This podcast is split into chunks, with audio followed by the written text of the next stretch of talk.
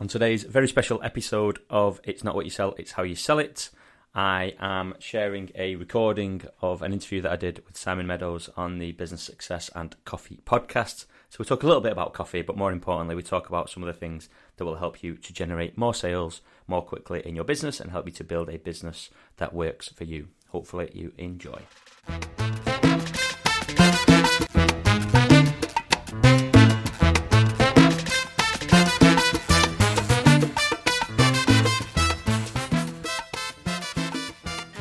I'm joined by somebody that I don't actually know that well at all, but I was on some training that he did, and it was about inviting visitors to networking uh, through the use of social media and particular messaging. And I just knew, listeners, that I had to get Dave, Dave Kelly, as a guest on this podcast. So we've had some experience of obviously engaging with each other in the training, Dave. Uh, but tell the listeners and tell me a little bit more about you. I know on your LinkedIn profile it mentions podcaster, which always scares me because you probably know more about podcasting than I do. But just give us a little bit of an overview of you and what you're about. Yeah, so uh, glad to be here. Thanks for the invite to come on. Um, myself, I've been in sales my whole life. I was one of those people, probably one of those annoying people at school that had a tuck shop and I was earning, and I always had a bit of money when no one had any money. I was making 40 quid a day. It was the best time of my life doing tuck, a tuck shopping competition with the ice cream van.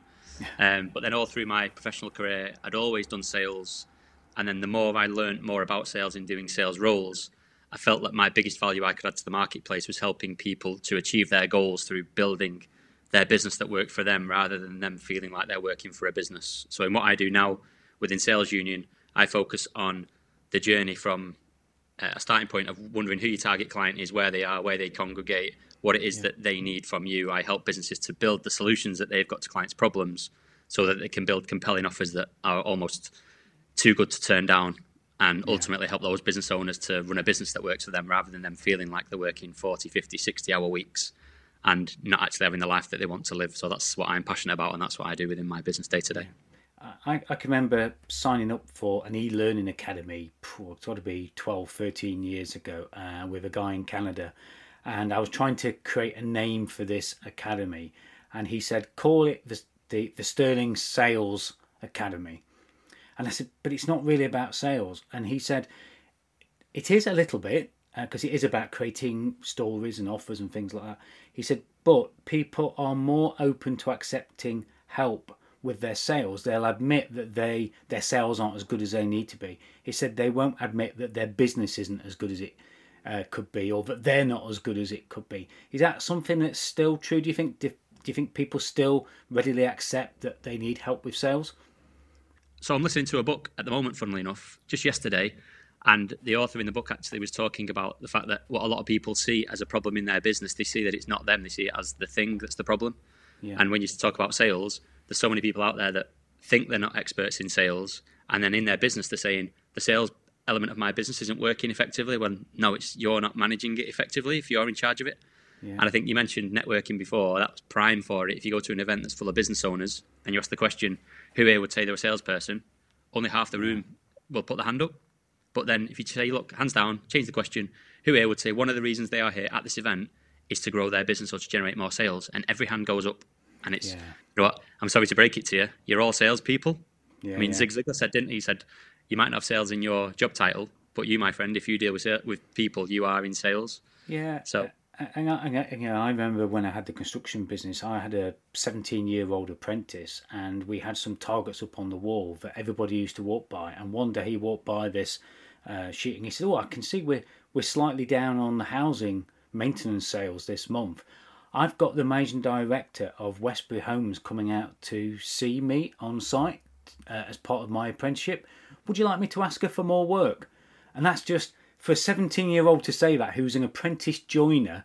That that's quite exceptional, isn't it? You know, and, and quite a realization on his part that he is there to help us grow our sales and grow our business. Yeah, it'd be interesting to know where he was now. Yeah, because I bet I bet he's not just working as an apprentice joiner in a business. No. He understands business. No, unfortunately, he wasn't that good at a joiner job, so I don't know where he is now. Well, hopefully, definitely he's gone into something else. Yeah, yeah, yeah, definitely. Um, I told you, I saw you take a, a, sip out of your mug there. So tell us a little bit about the coffee and why you don't know what it is that you're necessarily drinking. so do you know what? Again, as a salesperson, I had an, I've got, I've still got an office supplies business. I don't do anything within it. It's all, I've got it managed by somebody else. But um, I knew enough about coffee to be able to sell coffee to people that were buying coffee, yeah. if that's, yeah, if yeah. that makes sense. But we're selling coffee machines. We had a unique solution um, where we were, we were distributing. We were the, we had an exclusive deal with a company called Keurig, who were based in Germany, but they had Starbucks coffee, and they could sell it. We could sell it as pods into businesses. So it was something that I knew and there was little bits like uh, Nespresso pods had a certain amount of ca- had a certain amount of coffee per um, per pod, whereas the Starbucks ones it was like three times as much coffee. Yeah. So although the price was slightly higher for the Starbucks, you were getting three times as much coffee for the value. So little things like that I knew. But when obviously when I knew I was coming on and I got into the studio today, I thought, oh, I need to get a drink. So I literally went into the kitchen. It's a shared kitchen in this studio that we've got, and I always have decaf coffee right. because what I found myself doing if I'm having, I don't drink coffee or tea or anything at home. I'd never have a warm drink. Yeah. And if I found myself having too much coffee, I'd find myself getting the shakes. So maybe I've not, yeah. you know, I've not got my body used to it. So I'll have decaf wherever I can, just so that I don't start getting the shakes. Yeah. I remember meeting a network marketer that brought a coffee solution over to the UK, and he was the head of the whole thing. And he told me a stat that for every cup of coffee that you drank, your body needed five glasses of water to get the pH balance right again. Yeah, yeah, yeah. Which is what he said. Right. Right, yeah. So he said, "What the reason that you'd get the shakes with the coffee is because is because of that." And I thought, "All right, that's interesting." So what I'm actually drinking is a decaf Arabica bean organic coffee because that was right. what was great, what was in there. Yeah, um, and, and I think you know as as well as what you've told us about Nespresso pods, and I I use actually my coffee is a Nespresso pod, but it's a Starbucks Nespresso pod. Ah, right. uh, yeah. So I really like that, and it's a it's my usual blonde coffee. But it's interesting that really it's not about we shouldn't drink coffee. It's just the fact that we should subsidise it with five glasses of water for every cup of coffee we drink. So there we have yeah. it, coffee drinkers. There we have it. It's all there. Do you know what? Um, Another good coffee story. As part of that same thing, we had this solution with a different machine that we started to do a few years later. We're going back probably five or six years, and there was a law firm that we were dealing with, and they wanted to provide. They understood that um, giving their clients a better experience than literally just coming in to see a law firm in an office would help yeah. with their overall solution. So what we did with them, they came up with a menu of all these different types of coffee that they could have, and we had different solutions with different levels of intensity. And there was a lady that was a, law, a solicitor in there, an employment lawyer, and she was she came home from work one day, and her husband said to her, "Have you drove home?" And she said, "Yeah, I, yeah, I have drove home. Why?" She went, "He went, how how can you drive home after like you've obviously been drinking?" She's like, "I've not." And what she'd been doing was drinking this number ten out of ten intensity coffee and he thought that she was absolutely wired because she'd been having too much to drink. She's like, I've not even had a drink. I've been drinking this coffee. And it was a, it was, it was just a funny thing, a story in their office. Oh, don't drink the intensity ten unless you're not used to it. Um, so yeah, yeah, it's interesting. Different people love people love coffee, don't they? But yeah, I'm not, I'm not one of the people that is is overly concerned with it. Yeah, and I must admit, you know, I, some some coffees I like that are really really strong, as you say, with the intensity there but it's I like the taste. It's not the intensity. It's the, it's the taste. So it's whatever's in it. And I'm not a coffee snobbing looking for certain things, but I taste it. If I like it, I drink more of it. If I taste it and I don't like it, then I don't drink it anymore. You know, that's about as complex as my coffee tasting gets, unfortunately. Yeah. Well, apparently coffee is is is quite sweet as it is, and it's only the stuff they put in it that makes it more bitter. So, oh, what someone that told me that's a coffee expert, if they, you know, uh, yeah, yeah. aficionado, whatever they call themselves, yeah, yeah. was that if a coffee is really, really good, like a single bean coffee, you shouldn't need to add any sugar to it. If it's bitter, it's because of the stuff that they're adding into it. So right. actually, I know more about coffee than what I thought. So. Yeah, yeah, yeah, yeah. Well, yeah, and actually, we've had a couple of coffee experts that haven't known as much about coffee, so that's good. so, so tell us, Dave. You know, obviously, we we met on the the sales training as part of the uh, the BNI Business Networking International uh, training that you did. But what what have you been working on? What would you like to share that's something significant or something that's been evolving for you?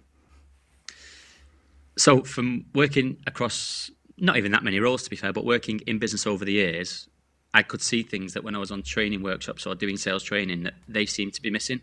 And one frustration for me with any sort of sales training was that it would be a classroom type environment where somebody was telling me something in theory the way something should be run. It'd be a role play type environment. It'd be like, right, you say this, it will develop this answer, and then you say this, and they yeah. go, oh, great, let's go ahead.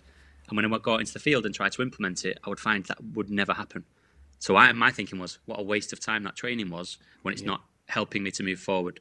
So one thing I'm passionate about, what I do now, I'm passionate about is that any training that I ever deliver, and hopefully you'll be testament to this, yeah. I like to give people, and it's my goal for that training, to give them something that they can implement literally immediately, yeah. and it will make an impact. It will make a difference. So that is something that I am passionate about.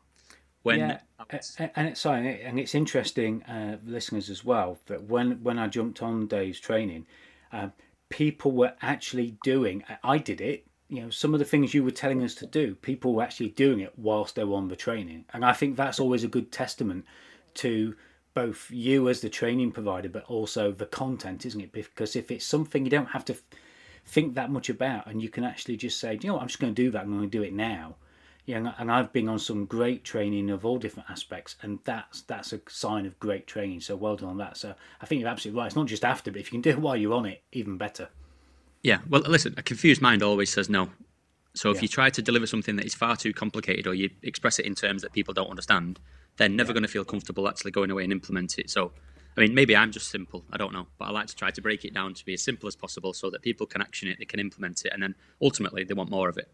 Yeah, but don't don't you find, and I'm sure listeners you'll agree as well, that globally and in all areas of business, the one idea that is massive and does so well usually is the one that is so simple in the beginning. It might get layers of complexity as it starts to develop, but that initial concept is usually the most simple one, isn't it? And it's because it's easy to implement, isn't it? If it's easy to understand, as you say, confusion, um, mm. If it's easy to understand and easy to implement, then you've got it. So uh, yeah, absolutely fine.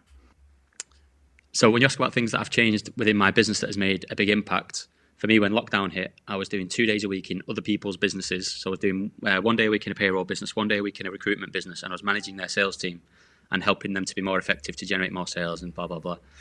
Um, and what I was always conscious of was that I was growing their business while I was alienating, growing my own.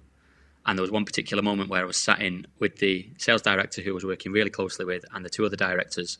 And I remember saying to them, if you enjoy what you're doing, you'll never work a day in your life with the old mm. Zig Ziglar stuff. And as I walked out of that meeting, we were going across the road to Pret a Manger to get some lunch. And as I'm coming down the stairs, I had an email about a furniture install where there'd been a bit of an issue with it and I was going to have to manage it and deal with it. And I remember thinking, I've just come out of there telling them if they enjoy what you do, what they do, they'll never work.